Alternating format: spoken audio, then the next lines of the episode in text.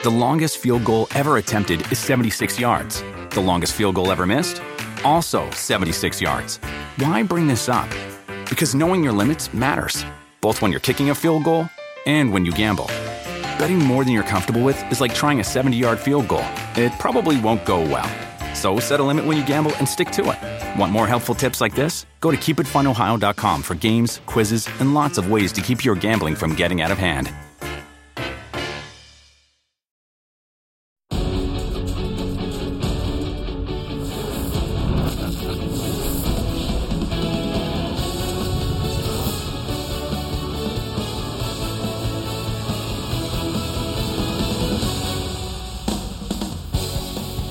Made a bet at Daytona.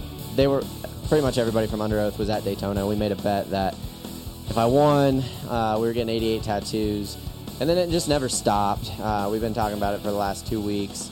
Um, apparently, I have to get a neck tattoo, which I'm not real sure that that's really going to happen or not. Um, but yeah, we're uh, next time we're all together. I guess we're all going to get tattoos. That is a bet, and a bet I will never make. But I guess if you bet it, you have to do it. Is that You the story? to, yeah. well, welcome to NASCAR America, presented by Liberty Mutual. Steve Letarte, Jeff Burton, AJ Allmendinger. Guys, I don't know. The tattoo bet seems a little aggressive. Yeah, I want to know where he has to get it. Like, is there a, you know, like right here or where, you know, where do I you mean, put there's it? no way it's a neck tattoo. See, I need to show Mike Shank that because when we won Rolex, the worst thing I did, he had to shave my logo in his head.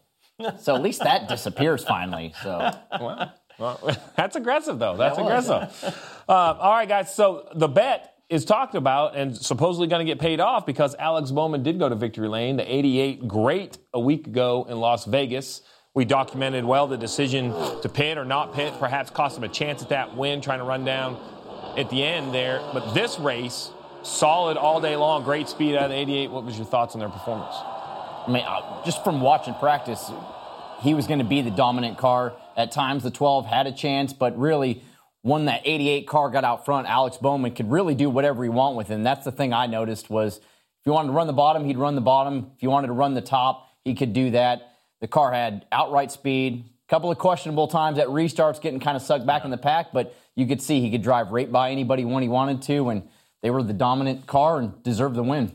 Yeah, I think for me, I you know went to Vegas and I was like, okay, that's one race. You know, what are they? Has Hendrick really made that big of a change? Has the Camaro been really that much better, made better? And clearly it has. And clearly Alex Bowman and this team, we keep talking about, you know, where Jimmie Johnson is with the team, where Chase Elliott is, every, you know, where William Byron is. Well, Alex Bowman is right now so far. Like we saw Chase had a really good run, but Alex Bowman is cementing his place at Hendrick Motorsports, saying, "Hey, you give me the right stuff, and I can run up front." And you know, he's just he's done a really nice job. Yeah, I was impressed, no doubt. But coming up, big news broke today concerning next year's tire and how it'll affect pit stops. We're going to bring the professor, Nate Ryan, in to discuss that and all the details. But first, let's check out more of the post race reaction from Alex Bowman and the big win for the 88. Yeah! Yeah, thank you guys so much. It's amazing. Can't believe it. That's so awesome, Greg. Thank you so much. I should probably do my best not to get this one stuck. Get stuck? Oh, you're good. Greg and all the guys, they're just on point. I mean, we've unloaded the last two weeks. I don't think we've got a change in the race car from how it came off the truck. So um, that makes my job a heck of a lot easier. It's really been our probably best couple practices of the last two years that I've uh, been driving for HMS, and um, I just attribute that to the hard work in the, in the shop and um, and great great work over the off season. Every run in practice, I would honestly ask Greg. I'd be like, "It's doing a couple different things, but like, how are our lap times?" And he's like, "You're like two and a half tenths better than anybody on that on those laps." So. Um, really knew we had a really good car, and it was just our job to keep up with the racetrack from there. So, guys, every Monday we talk about the turning point. Sometimes it's a pit stop, sometimes it's a pit call. Jeff, a little unique situation this week for the turning point. The turning point for Fontana and Auto Club Speedway was basically the first lap the 88 turned on the racetrack on Friday because you just heard Alex Bowman say it. They didn't change anything. I mean, every week someone wins a race at a different point. I really believe this race was won when that 88 was probably loaded in the hauler back in Charlotte before even this Friday so impressive in practice. You mentioned it a second ago, the best car all weekend. but just because you have the fastest car doesn't mean you can win the race. They executed on top of this. In, in a way, yeah, it can be the easiest weekend when you have the fastest car, but as a driver, as a crew chief, as a team, it also can be one of the most difficult weekends because you don't ever want to touch it. And we heard Alex Bowman talk about trying to keep up with the racetrack. Well, when you have a car that is so dominant, you know the track is going to keep changing, but you're scared to touch the race car. So I thought that whole 88 group did such a fantastic job knowing that they had the best car, but not ever getting too far ahead of themselves where they start adjusting it, thinking the track's going to go one way and it not. So, uh, as you said, I mean, it when they unloaded that thing on Friday, it was it was uh, pretty clear who was going to be the fastest car. Well, it seems like as a crew chief, I remember, you know, there was always pressure, pressure to be faster, pressure to make the right calls, but the pressure is something you learn and you adapt to. You know, it's it's kind of the nature of the business, if you can imagine. What isn't natural is the anxiety of that best car, right? Because then you sit back thinking, well, what happened? You know, what could go wrong? If we don't win with this, will we ever have a car that's good? I mean, it's that dream weekend that can turn into a nightmare if it doesn't work. I tweeted that. I said, you know, the best car doesn't always win because Jeff, he mentioned restarts, pit stops, restarts, executed near flawlessly for the 88. I can't see a misstep really throughout the whole day. I want to add something else to it as well. I was out there, and on Friday it was probably 85 degrees. It was hot, and then on Sunday it was 50s. Yeah. There was a major, major swing in weather and track temp. And and I was walking through the garage, and, and everybody mentioned the 88. Everybody said the 88 is the fastest car, but there would always be a but, as it always is, right? but he never ran. it. He didn't run as many laps as this guy. Mm-hmm. But we were, you know, but you know, at the end of the day, uh, they made the changes they needed to make for changing conditions. And and I think driver and a crew chief, right? You heard you heard Alex talking about my car's doing several things, but Greg, my crew chief, is telling me that we're two and a half tenths quicker. So as a driver at that point, having the wisdom to say, okay, we're two and a half tenths quicker. What do we really need to focus on? And not try to fix everything. Because when you have that big of an advantage, you got to be careful not to get lulled into sleep and not working hard. But at the same time, understanding that speed is speed. And you say it all the time. I can, I can, I can make it drive really good, but it might be slow, especially with this package. And Alex accepting the fact, okay, it's not going to be perfect. We have enough speed. Let's don't take the speed out of it, trying to make it drive better. Let's keep the speed in it. And that is what these teams deal with. Never before in the sport, until the last two years, have teams dealt with, okay, the car's going to have to drive the fastest way maybe not driving well. Right. I mean, it's never been like that before. Them having the wisdom to understand they had the speed and not getting away from that concept, trying to make the driver happy, that to me shows trust between the driver and the crew chief. So you mentioned trust. You know me, I love the relationships part of this sport, part of the game of racing. And when I look at social media, um, you know, it can sometimes fool you, sometimes show you something. But Alex Bowman and Greg Ives, they take shots at each other on social media. And I say that because if they're publicly willing to poke at one another, that tells me they're getting to a comfortable level in their relationship when the times are tough. And they have been for Hendrick Motorsports. Like, I'm going to raise my hand and say, I was the one of the most critical. This is a company built on championships, and they couldn't run up front consistently. Yes, they continue to win with the nine some, and the 88 did get a win, but overall, they were not up front. Alex Bowman and Greg Ives seem to be comfortable in their relationship. And Hendrick Motorsports, so far, three races in, I am impressed with the improved performance because why the 88 did win, we have seen a variety of cars up front. Jimmie Johnson's final trip to California was going to be emotional regardless, but he was up front. That Hendrick Motorsports equipment was doing what it needed to. So, so I think you got to take a step back a year, step back two years, and think about what Hendrick Motorsports did. You know, they had a lot of experienced drivers championship drivers. Jeff Gordon left. They, they brought in young people. It reminded me of a football team that said, okay, we've been at the top of the game, but we're going to have to rebuild in order to stay at the top of the game. We're going to take a little bit of a hit for a little while. Is that starting to show? Right. Is Alex Bowman now the guy that they said, okay, he, he had a lot of experience, but not in good equipment. We think the guy, we think he can get it done. Now you got a young guy that has the right amount of experience at the right time in his career. Same thing with Chase Elliott, right? They're hoping William Byron can get there as well. They quite possibly could, in a matter of a few years, go from one of the older teams to one of the younger teams with a lot of talent. And that, and, and that's a big deal. That is a huge deal to have young talent in this sport that you can run with for five, six, seven, eight, ten years. I'm going to pick on AJ here because I've listened to his radio, but a smooth weekend for Alex Bowman means not so much for Martin Truex Jr. And he didn't hold back his frustrations over the 19 team radio. The 20 and the 11, they can both kiss my 10 4 on the kiss. Remember? Go to 22, I should have wrecked it. Next time. time I will. Yes, sir. We can try to it. What going on?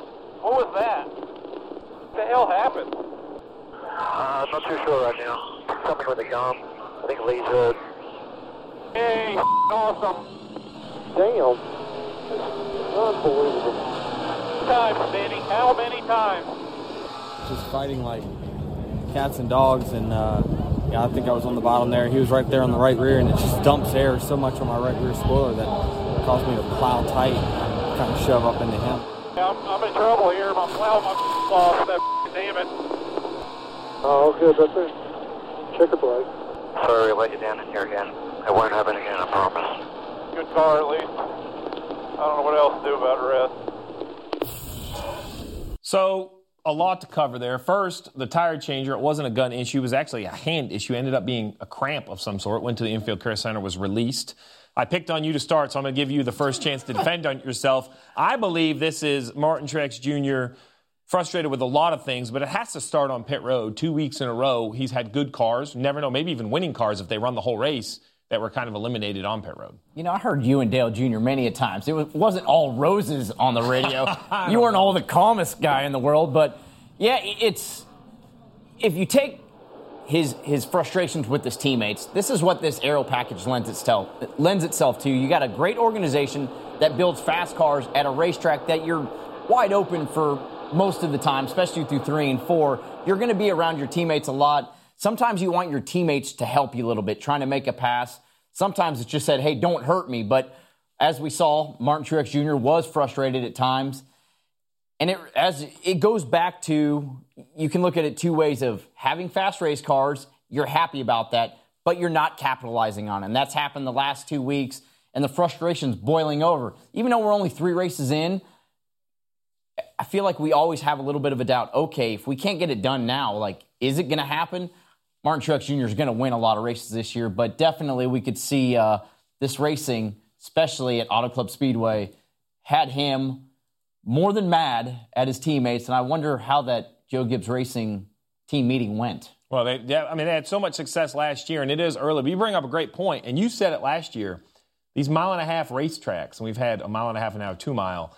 They are not like we saw a decade ago. It's a lot like Daytona and Talladega for, for a moment, right? It got spread out at Fontana, but the restarts look like a super speedway race where even if you do everything right, the cars around you can dictate how successful you are. So listen, I, I, I, with that group of drivers, I don't care if they're yelling at each other. I, you know, they'll get over it, right? They, they, that group of drivers that Joe Gibbs seems to me to be guys that work together and work together really well. They're, when you're racing with with competition, and, and by the way, you're racing against your teammates, not with them, and and you're all battling for the same spot. You're going to have these times where you're upset. And uh, I, listen, I don't blame Martin Truex Jr. He's used to he's used to driving from the back to the front. He's used to dominating races and kept losing track position and felt like he had a fast race car, and it gets frustrating. And then when you get the fender knocked in, you get something changed, it takes away that much more opportunity. So it it it quite simply is early in the year. He expects to win races, and good for him, right? That's what you want. You want to be in that position where when you're running 10th, you're pissed. Like, that's terrible. Like, that's not good enough for us. And that's where Martin Truex Jr. and this team is. And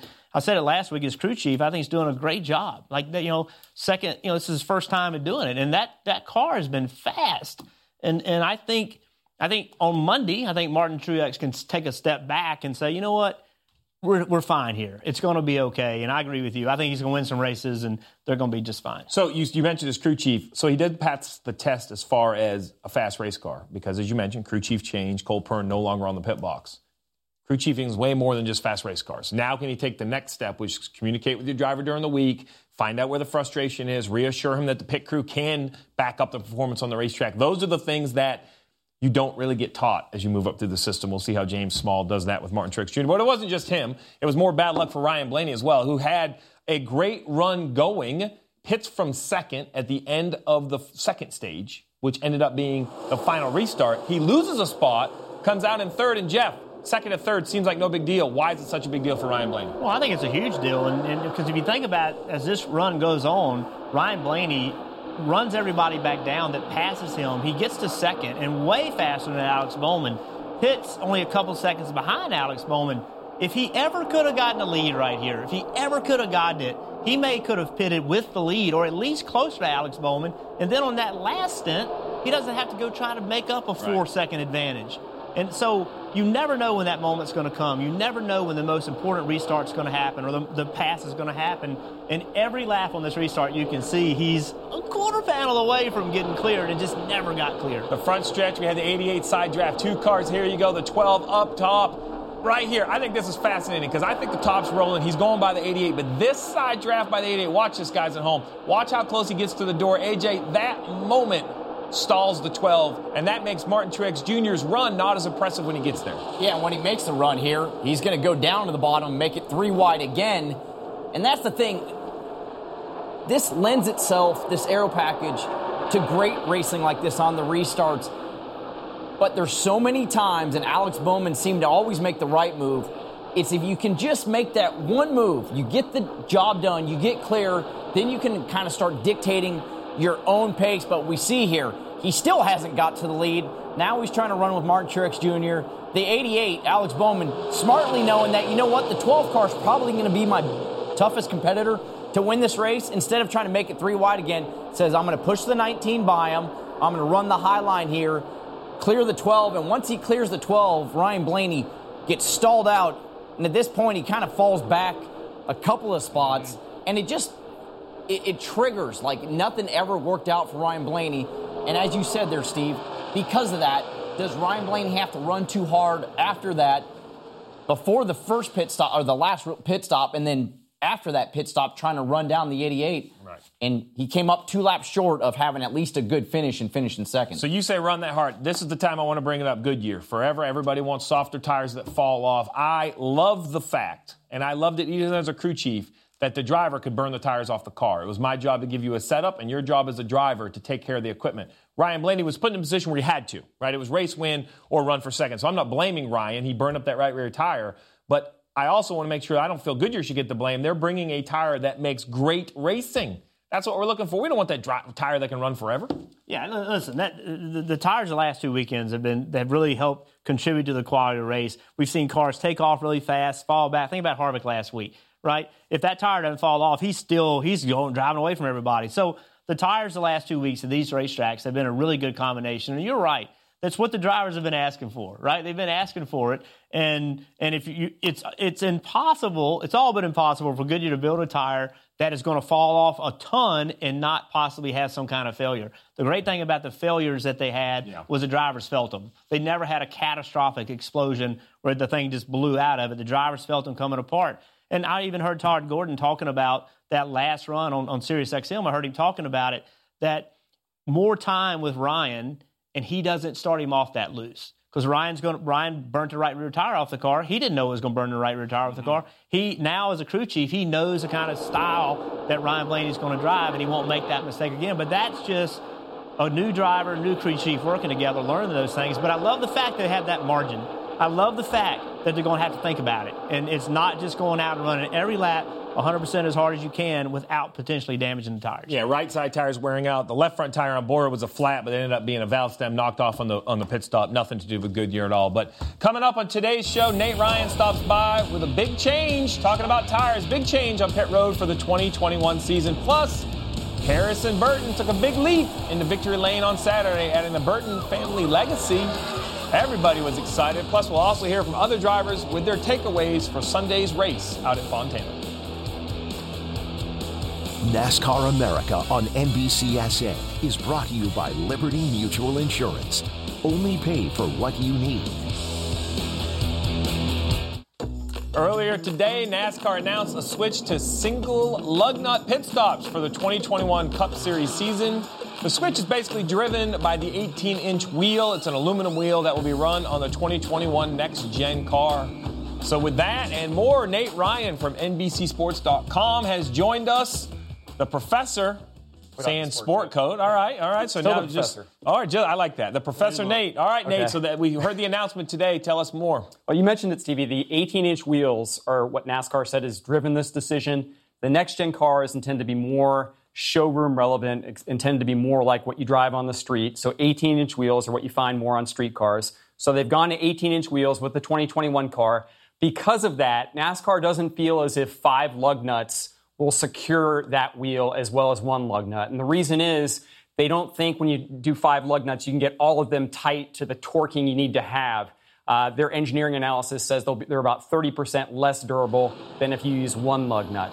So NASCAR will go to one lug nut on its pit stops next year. Now everything else will be virtually the same, like you're seeing right here. You'll still see guys start on the right side, run to the left side. Uh, pit stop should take about the same amount of time. The only difference is with a single lug nut, NASCAR estimates it'll probably take about a half second to fasten the wheel onto the car. As you can see here, this is a, a Goodyear's photo here of what the new single lug nut will look like. With the five lug nuts, it takes a top flight tire changer about eight tenths of a second. So about three tenths of a second quicker with the single lug nut. So, Jeff, I think it starts with the 18 inch tire, right? From everything I've learned, all the conversations I've had with Goodyear, the 18 inch tire is going to open up a, just a tremendous amount of opportunity for them to design tires for racing. When you go from an 18 inch tire, then it's wheel material, an 18 inch steel wheel. Me, you, and AJ would all have to help carry the thing around the car. That would be a little bit ridiculous. So now you have an aluminum reel which I think, in my mind, that's what moves from one lug to five. Where do you stand? Yeah, that, yeah, that's what NASCAR is saying from an, an engineering standpoint. And I, I, know, I'm sure a lot of people at home are, are panicking right now, thinking, "Oh my goodness, this is going to be look like an Indy car or an F1 pit stop." In no way is it going to look like that. It's going to look exactly like a, a, a Cup style pit stop now, a NASCAR style pit stop. Guys running over the wall, going around the car, and the majority of the time on the pit stop is spent getting around the car, getting the wheel put on, getting back around the car, changing the left side. So in in in, in F-car, F1 and IndyCar, you know, the the the tire changers are sitting there in position. Car drives up, they quickly change a tire. You see right here, there's four tire changers. This is not the look that you're going to see for a NASCAR race. So this happens much quicker. The major concern with this type of pit stop that we had in NASCAR is it's less opportunity to make mistakes. And we see so many times that pit stops matter in our races.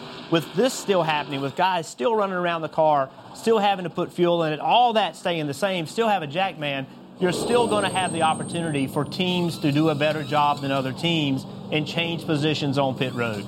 And, and as long as that stays intact, I'm good. If, if we're not, if pit stops aren't going to matter anymore, I'd be really upset. But I just don't see, you know, the, the pit stops not. I don't see it changing. I think that one lug nut may change the skill set from a guy where you don't have to hit five, but getting around the car, getting the wheel put back on, going back around the car, all that is where time is made up and time is lost, and that's not going to change. So because of all that, I'm okay with it because positions and skill and, and, and athleticism are still going to matter on the pit stops. Yeah, pit stops are a vital part of NASCAR. The strategy, the execution, the opportunity to win or lose, that needs to be kept there. Yes. I agree with you. I did write down two positions, though, because you mentioned skill set if I'm a crew chief right now, I think this takes maybe the 10 A plus tire changers on pit road and makes 20 or 30 of them, but it takes the 10 or 15 A plus jackmen and makes about five of them. Because let me tell you, this is all going to come down to the jackman. I because, imagine because, because the left side, one lug nut off, those tire changers are going to be waiting. The other thing this comes down to is you don't always take more than one can of gas, but without a catch can man, that fueler, He's got to remember, he doesn't come over, plug the can in, leave, and go get the other can. Oh, no, no, no. He has to bring that can back. That means no fuel's going in the car. So I'm not sure I'm completely convinced it's going to be the same speed. I expect to see one or two seconds. I don't think it matters. Look, pit stops pick up speed every year long. You can never guess. But if they're faster at all, fuel fill is going to be a major, major point so of the contention. price might go up for a gas man or a jack man. Yeah, but I think it'll go down on a tire chain. Right, I agree with him. You don't have to have the absolute best guy. On. You've driven them all. What do you think? You've had every gas man associations calling. They, they think that's a great idea. You've driven them all. I like you bring up the Formula One pit stops. You need a small town to do those because well, there's about thing, right? 22. Yeah, there's about 22 people that do those pit stops. But yeah, it's the the biggest difference is the guy still having to run around the car mm-hmm. because in IndyCar you really it was on the driver. You had to hit the marks because if you went long, which is still going to be important in these cars, you got to hit your marks because the guys running around the cars, that's where the speed is going to be made up. Made up. You know, in IndyCar, if you ran long, you slid through it a little bit. All four guys had to slide over and hit it. So it's still going to be important to have athletic tire changers, athletic pit crews as a whole. And as a driver, we don't care how long it takes as long as we have the fastest guys doing it. That's the only true. So, so I know we're all anxious to see what this is going to look like on track, and we did get a little bit of a preview today. William Byron was testing the next gen car here at Auto Club Speedway. As you can see, he's testing there Monday and Tuesday. They have the single lug nut tires on that car today and tomorrow, but they're not doing pit stops in race simulated conditions yet. So still to be seen on how that'll work, but I'm sure teams are probably, as you guys know, already working on that right now. Well, I mean, all the parts of pizzas. It's, it's really a brand new race car. So, I mean, it's yes. uh, it- we've talked about it all the time. Who's going to make the quickest development? That's 2021. No offense, but unless my math is way off, we have about 33 more in 2020. So I would still probably be a little focused on on the here and the now. Yeah, yeah, the, the change happens, right? Change happens, and, you, and as evolution happens in the sport or in any anything, business, sport, fan, whatever, you have to. You can't lose complete loss. You can't lose all of your roots. You can't lose, you know, everything that NASCAR has been about. And I just don't see that being the case here. I think that the single lug nut is obviously different, but we're still going to have tire changers, still going to have jack man, oh, still going to have gas men. Pit stops are still going to matter. It, none of that's going to change. Got to find your pit box. Kurt Busch struggled with that. I've seen drivers do it. Right, it can still happen. Uh, you mentioned change. You're always throwing down on the Some drivers. I unfortunate know. change. I am the only crew chief on the desk. I got to put up for the crew chief union. Nate, some unfortunate news also on uh, NBC.com today about MotoGP. Right. We got a story up on NBCSports.com slash Motor Stevie about MotoGP. Unfortunately, Sunday they canceled their season opener because of a corona, the coronavirus outbreak. Uh, much of the MotoGP industry is based in Italy, and unfortunately, the flights directly from Italy to Doha, where the season opener is going to be, uh, people getting off those flights had, were being quarantined for two weeks because of the coronavirus outbreak. So, unfortunately, the season opener had to be canceled. They announced today that the second race, uh, which was March 22nd in Thailand, that race has been indefinitely postponed because the Thai government said because of the coronavirus outbreak, they couldn't hold that race that weekend. So, unfortunately, uh, season opener this weekend in Qatar has been canceled. Thai uh, GP has been postponed. That means that the first race will be April 5th at Circuit of the Americas in Austin, and you'll be able to see it on NBC Sports Group. We announced last week that NBC and NBC, NBC and NBCSN will have MotoGP races this year. Well, it's obviously, you know, it's unfortunate reasons that has to be canceled, which has become a worldwide conversation. Um, but excited to see MotoGP when they do resume back in Austin. I'm glad we have it on the network. I love racing wherever. So, Nate, thanks for joining us. For. Uh, a lot coming from Nate, but. Uh, after taking the checkered flag Sunday, Alex Bowman spoke about his contract status. You would think it should be easy after winning the second race of his career.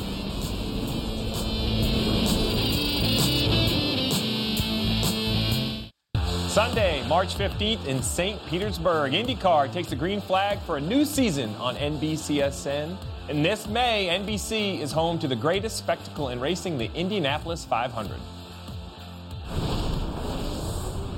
I guess the real question is I believe, if I remember correctly, your contract is only through 2020. So uh, does this win kind of help make that conversation a little bit easier for negotiating an extension again? No, he's going to need multiple wins, so we're going to work on that. Yeah. Oh, man. I love Gregory. Um, every year is a contract year. Uh, every year of my life in, in the Cup Series has been a contract year. I've had contracts, and two weeks before Daytona, read a tweet that said I'm not going to Daytona. So um, there's never a, a situation that I feel um, completely comfortable in. You know, I feel like if, if somebody doesn't want you driving your race their race car, you're not going to be there driving it. So um, I'm as motivated as ever, doing everything I can to uh, try to be the best on and off the racetrack as I can be. Hendrick Motorsports is where I want to be. It's where I want to stay for the rest of my career. I don't have. Um, it's just where I've always wanted to be. It, it, it's where I want to stay. So, I hopefully we can make that happen. But like you said, it is a contract year. Um, but honestly, every uh, every year of my career has been a contract year, so it's not much different than last year. Well, to be fair to Alex Bowman, he is far from the only driver in a contract year. Impressive stack of names here. Brad and Blaney over at the Penske camp, Bowyer at SHR, Jones, Matty D. The list is long. Kyle Larson. Okay, drivers, you guys have all been in contract years, I'm sure. What is it like to be the man behind the wheel knowing that you don't have a guaranteed seat for the next year? Well, it's funny, you know, Greg Ives said, we, you know, no, he's got to win more races, and that's that's always been. I was gonna bring that up, but Okay, y'all picked on me. Yeah, yeah, yeah. So the crew chiefs have always believed you don't put you don't sign a contract with a driver because the sooner you do, that's when he quits trying hard.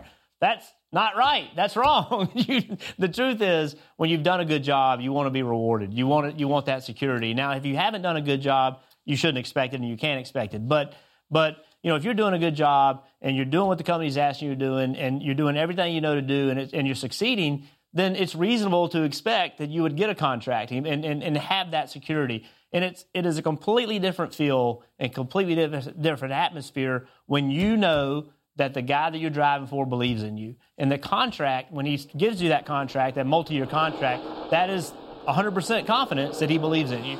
And that's what Alex Bowman is working himself toward. Yeah, and let's be perfectly honest. A, a contract is a piece of paper. I know that for a fact because there's a a number on it that says when you're up, that doesn't mean anything because Alex Bowman said it perfectly. Like, if they don't want you driving their car, they're not going to have you drive their car. So a piece of paper is nice to have, but you know, for somebody like Alex Bowman, I really look at, you know, still, although he's been here for a while, but I say relatively young in his cup career in the sense of being competitive, finally have a competitive ride. And he took a chance on himself. After subbing for Dale Jr., he could have easily went and kind of re-signed a contract, maybe with a lesser team, but he said, no, I want to be here. I'm going to take a chance on myself. And when you do that, when you have to, you're so used to driving every lap, because I understand that. I used to do that at times a little too hard. You drive every lap like maybe it's going to be my last. That keeps pushing you. And it's nice to do that sometimes as a driver to know that I have to be on the edge every lap to go out there and earn that contract. Sure, does winning this race for Alex Bowman help? For sure it does. But what else helps?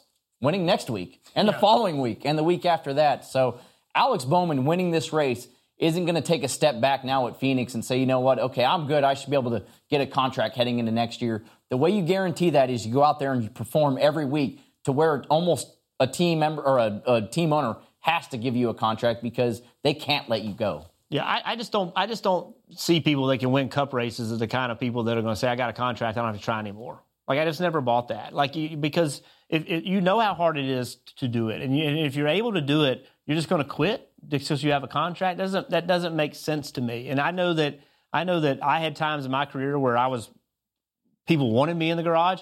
I had times in my career where almost no one wanted me in the garage. And and when either way, either way, if somebody gives you that contract and it's everything you asked for, then you feel the obligation to go out and give that guy 100%. And he just signed you. You have to perform. And then when you don't have it, you got to go prove to everybody that you can do it. So either way, either way, driver's going to give 100%. He's going, unless he's got something going on in his world that you don't understand. But motivated, type A personalities, they're going to go out and race as hard as they can because that's who they are. If you had a three-year contract, you wouldn't have changed, the, in my opinion, you wouldn't have changed the way you drove because that's who you are. That's what your personality is. And I just, I think that when people do the job, they need to be rewarded. And the way you reward someone is, is you know, obviously is giving them the contract that gives them sec- security. And then through that, everything else calms down. Everything else calms down. And, and it's just it's the right way to go moving forward, in my opinion, for race teams. Well, the best way to be recognized is big winning. And coming up, we're going to turn our focus to Saturday's Xfinity race and another milestone for the Burton family.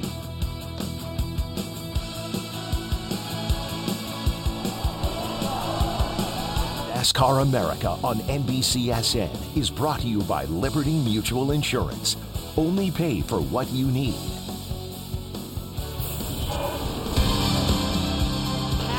Ago to decide who wins in Fontana, California. Harrison trying to close the deal today. Come on, just focus. Last ditch effort. Here comes Riley Herbst to the bottom. They're side by side for the lead in turn four. A Burton's going back to victory lane in NASCAR. Great job, buddy. Let's see a Smoky Burn out here on the front stretch. Oh, let's go, boys. Oh, man. Let's do this all year. Let's go. All we've heard is we can't do it. We can't do it. We'll never do what the last year's 20 did, and we're off to a good start. Hell yeah, we won. That's awesome.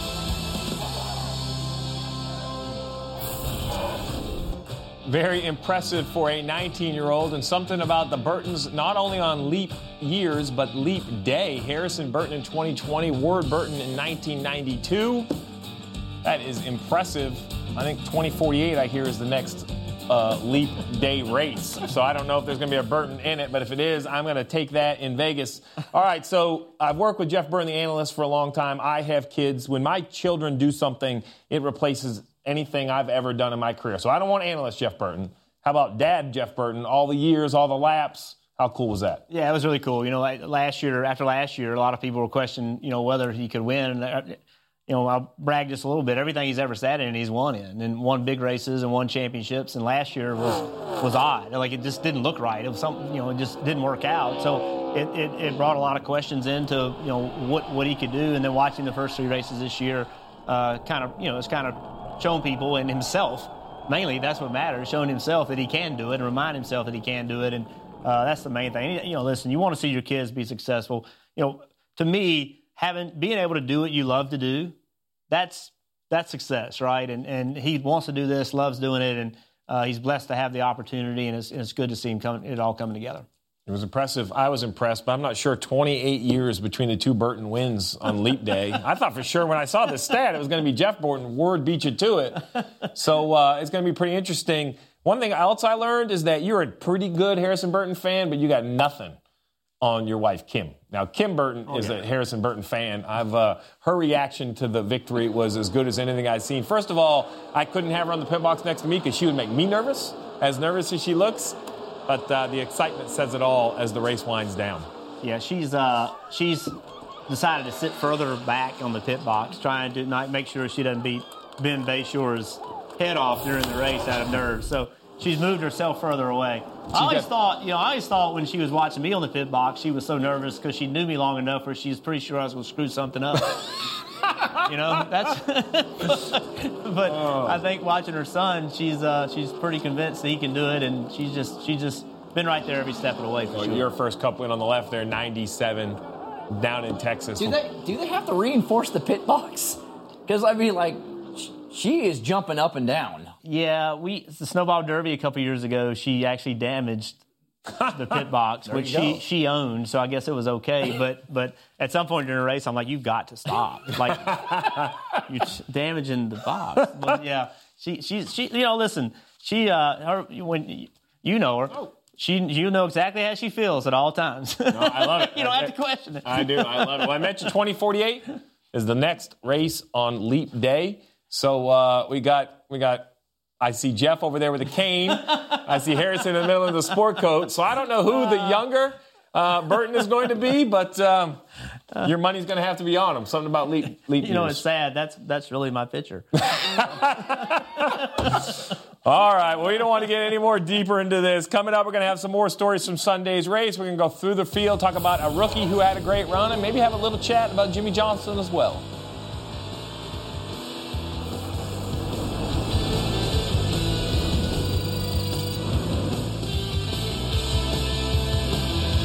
Well, in case you missed the ARCA West season opener from Las Vegas, you can watch it and many other races on demand with Track Pass on NBC Sports Gold. Learn more at nbcsports.com slash trackpass. Wasn't a second place car, but uh, thankfully we got a good finish out of here. Try to get some points. We finished the end of last year so strong. I don't know what we're missing here, but um, you know, obviously it's little bit of something here or there, maybe a little bit of something in a few different areas. But overall, um, you know, good car today. Racing happens. Just uh, quartered the right rear there at the end and, and gave up a good finish, but uh, just lost lead. Um, and they, they got his car better. I just kind of got too loose at the end there, um, but we got swallowed up on a restart and uh, had to drive our way back up there. So just uh, that one didn't work out in our favor, but um, unfortunate end to the day again. to be able to gain speed with cars on the straightaway, and then once you get all by yourself, you actually lose speed. It's a whole different type of racing, and I'm glad that I had a good car to do it all with. I messed up on a pit queue, but to have a third place run right here in Monster Energy's backyard, uh, this was a solid run for our Chevy. Sadly, we couldn't adjust the car enough on the pit stops to get the tight out of it. It was really competitive and racy at the start of a run. We just faked too much at the end. And at the end, I thought I was going to blow a tire. I, I think I'm to the cords on my front, so I was really nervous that uh, I wasn't even going to finish the race. But salvaged a top 10 out of it, um, two thirds, I think, in the stages. Uh, so we're heading the right direction. Emotional day for Jimmie, obviously from Fontana. But how about this, guys? 26 races at Fontana. Every single lap complete, over 5,900 laps run. It blew, I mean, that blows my mind. It's insane for several reasons. As the driver, the reliability of the race car to never have an issue. Not even lap down. I mean, it's 5,906 laps. I, I can't fathom it. That's crazy. You're on the list. I saw that. I, thought Watkins that, Glen. I thought that was wrong, but You made it. I, listen, Jimmie Johnson has been uh, the pleasant surprise of the year, right? I mean, Yeah, I, great. I, I just, if you'd have told me Jimmie Johnson and his team would be having this success this early in the year, coming off of what they did last year, I would have said no. Of course, I wouldn't have thought Hendrick Motorsports would be having the success they have. So it's good to see uh, Jimmie Johnson. uh, With us, We're, we don't, we don't, we don't have favorite drivers, but I think you'd have to be crazy to see a guy like Jimmie Johnson that has had the success that he's had, not to want him to do well, right? In that final year, you want to see a guy like Jimmie Johnson compete and have a chance to win races, and so far they've been able to do that. To be someone as good as he is and has done as much as he's done, as humbly as he's done it, Yeah. he deserves to have the final year send off. It's as simple as that. He and doesn't. call it what it is. They keep having runs, and you can see the energy in Jimmie's interviews. That's scary for the rest of the field because you start giving them some confidence, like, hey, this isn't just maybe I can win a race or two this year. Maybe I can go win a championship and win my eighth. That's not good for the rest of the field. All right, so that's Jimmie. There's a bunch of guys in that sound right there. Let's run through a bunch of them. How about Kurt Busch? Kurt Busch had a pretty decent run there. Another Chevrolet. Yeah, he had a really good, really good run. Had you know missed pit stall, missed his pit stall. That set him back. He was fast in practice, fast in the race. Uh, that's good, good to see. I, I think Kyle Larson had a fast car. Also, he ended up having problems, but uh, good to see Kurt Busch running well. Another Chevy. Tyler Reddick, rookie campaign, 11th, almost in the top 10. Yeah, for sure. And, and RCR definitely still needs to keep building more speed in their race cars. But Tyler Reddick last week at Vegas was going to have a solid run, got swallowed up on the, the final restart there, didn't get the finish. He fought hard. He was aggressive on these restarts because knowing he didn't have the speed on the long runs, he had to get everything he could early in the runs and came home solid 11th is a, is a good start to his cup career. Since you guys talk drivers, I'm going to talk crew chiefs and two crew chiefs that weren't there on Sunday, and that are the JTG Daugherty crew chiefs. They both had issues in inspection. Um, they were basically ejected, so they weren't able to take part. Uh, I talked to Brian Pattie actually today on the phone. Uh, as always, as you try to make improvements, you try to find areas to work within. I didn't see the part, but I'm going to agree with what Brian said. Normally, crew chiefs don't blatantly cheat. What they do is they try to find a way within the rules to find an advantage. It's usually kind of wordsmithing. If they mean this, what's this? The intent is usually where these issues get in trouble. Brian thought he was within the intent of the rule. NASCAR felt very confident he was not. I'm not going to argue with NASCAR. He even accepted the punishment, said, hey, they gave me a case, they ejected us. Uh, as long as everyone's inspected the same way, he's okay with it. I have faith that NASCAR will inspect them, but definitely not the kind of momentum you want out of JTG, who had a kind of a start, good start to the year going. Yeah, they did. They don't they don't want to they don't want to be in that situation, but they got themselves there. But they're trying hard. When you're trying hard to get yourself where you need to be, sometimes you make those mistakes. What about Denny Hamlin? Denny Hamlin, Daytona 500 winner, uh, looked like they struggled all week long, but still found a way. You know, managed the race. We, we saw him get into Larson right here, just simply a mistake, uh, trying to push too hard and just got Larson in the wall. These two guys are good buddies. This wasn't on purpose. Doesn't help Larson any that wasn't on purpose, but but you know, a little surprised as we talked about last week with how uh, the Joe Gibbs racing cars have run. They just have not been. I really thought coming into this year they were going to be the favorites. The way they ran last year, coming into this year, I just thought they were going to be the ones to beat. But so far, uh, they've not had the speed that I thought they would. Yeah, I mean, early in the race, I thought we were going to be talking about them again this weekend, just being outside the top 10. They fought hard as an organization to get back in. Den- Denny probably won the award for best pusher or most aggressive pusher because it seemed like anybody that was in front of him, he didn't lift and he tried to help them or, or hurt them, however you want to look at it. But uh, we could say it was a, a not a great day and he finished sixth. Well, social media always gives us gems. They ran into each other on the racetrack, and apparently they're out shopping together. They run into each other on the racetrack. So I might have been okay with the one on the racetrack, but then don't make fun of it later. Like that might have got my attention. I might have been a little unhappy with the moving the thing. But coming up, he paid for all the groceries though. all right, we're getting ready to take a trip down under at the top of the hour. We'll explain why when NASCAR America returns. AJ, I know you're pumped. Coming up next on NBCSN, it's the season opener of the World Superbike Championship from down in Australia. The big question is can Jonathan Rea win his sixth consecutive series title right here on NBCSN next? Look at all Oh the my calls. gosh, it just lit up. Holy cow, they're going crazy. All right, we better we have to get to some of these calls. All right, let's do All right. Yes, Boy, sir. it's tough to get through here like like it is from Toyotas to pre-race techs. But what oh. should NASCAR have the starting lineup from first practice? I'm just wondering if this is the year Chase Elliott breaks out. Alex Bowman, Kurt Busch, Cole Custer, or Dale Earnhardt Jr. a chance. You just listed half the. You are my man. It's gonna go off the rails. Off the rails. Hang on. Motor Mouths, I'm on it tomorrow night. Call in with some great questions Tuesday and Thursday. What do you think they're going to talk about? New rules in Phoenix this week. You think the fans are going to want to call and talk about that? Did you see Kyle Petty? He had sold had a sold out show this week. He will call and ask Kyle Petty about his performance. You see man? He was singing, playing guitar. But I'm excited about this weekend. I think the new rules package at Phoenix. I am very excited about that. I think that was the right thing to do. I think you're going to see a much better race at Phoenix. I can't believe they're letting me back on Motor Mouths. Too many shows with Kyle Petty. I'm losing my filter. It's going to be a blast. You had a Thoughts? filter? Oh, I did. Can you imagine that? Wait till it's gone. Shocked It'll be its that. own show. I'm not sure Yeah. how long it'll last. I have last. heard your radio. I don't think you do have a filter, but now I agree with Jeff. You want low downforce drivers, want the car sliding around. You want to be able to make maneuvers. I think you're really going to see Phoenix kind of go back to the old where you can run on the apron, you can almost run near the fence. So it's going to be uh, a great race. And Goodyear's bringing a new tire, much, much softer tire because of the lower downforce. It'll be interesting to see if that thing wears out and we get that stuff like we've been seeing the last few weeks. Winner? Oh, don't go there. Uh, Kevin Harvick. Winner? Low downforce. Kyle Busch. Toyota, Ford, I'll take a Chevy. Chase Elliott. Okay. Chase Elliott. All right, that'll do it for NASCAR America. As I mentioned, I'm back with Marty and Kyle on Motor Mouths 2048. A Burton will be in victory lane. We're hoping Jeff only needs one cane.